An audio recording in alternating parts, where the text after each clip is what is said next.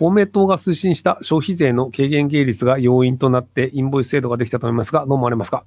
僕、その軽減税率自体反対なんですよね。あの、結局その軽減税率、まあ、例えば、えっ、と、新聞社の新聞って軽減税率適用されてるんですよ。で、なぜ軽減税率っていうものが出てきたのかっていうと、あの、まあ、一律の方が計算楽だよねっていう話だと思うんですけど、で、ただ、その、その当時の、あれ安倍政権の時だと思うんですけど、そのメディアに嫌われたくなかったんですよね。で、メディア、新聞社っていうのが、要はその毎月毎月同じ金額なので、惰性で新聞を取ってる人っていうのが大量にいるんですよ。で、ところが、その消費税が8%から10%に変わった場合に2%分値段が高くなるので、その毎月毎月の自動の引き落とし契約の更新をしてもらう必要があるんですよ。要はその契約更新してくださいってお願いして、じゃあ契約し直すっていうのをその新聞取ってる人にやってもらってやらなきゃいけないんですけど、それやろうとすると、そういや別に新聞なんかなくてもいいから、じゃあもう新聞取らねえよっていう人が結構出るんじゃないかと言われたんですよね。なので、その消費税を上げてしまうと、自分たちはその契約更新をしなきゃいけないので、で結果としてその新聞の契約を取らない人が増えてしまうと。で、それが嫌だということで、軽減税率で消費税を維持し、その8%で維持してほしい。っていうので、その新聞業界はそれに乗っかってくれたので、安倍さんありがとうってことで、基本的にこう安倍さん応援派になってしまったっていうんですけど、なので、その、軽減税率っていうのを、じゃあ、どの業界に軽減税率が適用されるかっていうのが、その政治家が決めることができるんですよ。なので、その政治家が決めることができるというのがある種利権なんですよね。要はその新聞がじゃあその、まあその安倍政権に対して悪いこと書かないっていう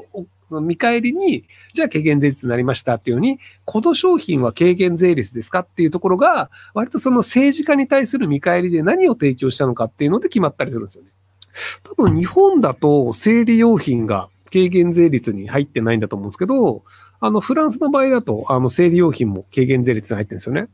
そのトイレットペーパーとかティッシュペーパーとか、その生活必需品っていうのが基本的にはその、あの、フランスだと、あの、低減、軽減税率になるよねっていうなんですけど、で、生理用品も生活必需品で、その生理用品なしで、あの、血垂らして生活するわけにいかないじゃないですか、女性は。だから、いや、それ普通に生活必需品でしょっていうのが、フランスの考え方なんですけど、なぜか日本の場合はそれが生活必需品ではないっていう。あ、あれ必需品じゃなかったんだっていうのが、まあ僕の感想なんですけど、まああの日本はその政治家は男性が多いので、なので、あの、こう、生理用品を買わなくても生活できると思ってる人が多いんじゃないかなと思いますけども、はい。日本人は英語を話せず IT 後進国なので世界市場で負けますか？内地で細々とやっていくしかないのでしょうか？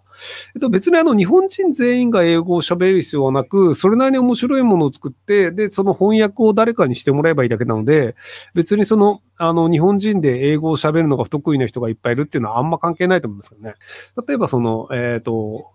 ゲームで任天堂のなんかマリオだったりとかのシリーズとかって宮本茂さんっていう人が作ってますけど、あの人別に英語が達者なわけじゃないと思うんですよね。あの面白いゲームを作るっていうのが得意で、で、それを多分その各国語に翻訳してるっていうのは、その各国の別のスタッフがやってることだと思うので、なので別にその、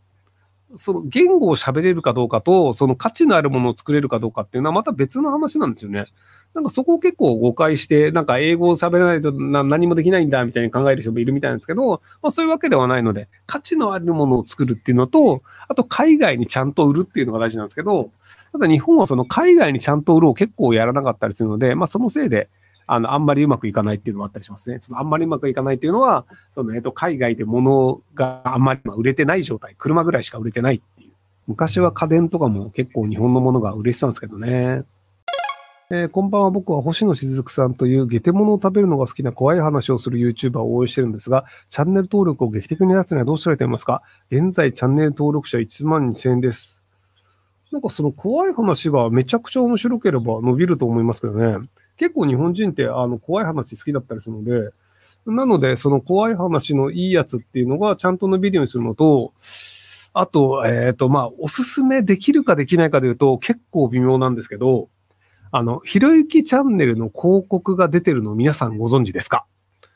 あの、僕がその、まあ、えっ、ー、と、ガジェット通信という会社で、そのマルチチャンネルネットワークっていう、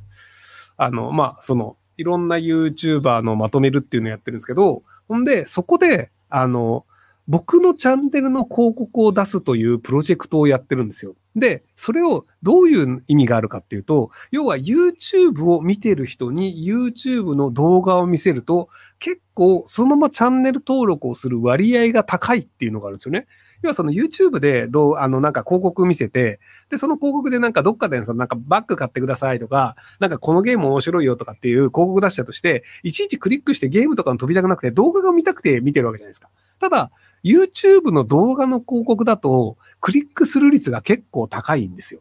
で、その飛び先がチャンネル登録とだと、割とチャンネル登録をしてしまうというのがあって、なので、今のところ、割とそのなんか、あの、普通の広告とかよりは、あの、収益率が高いという状況になったりするんですけど、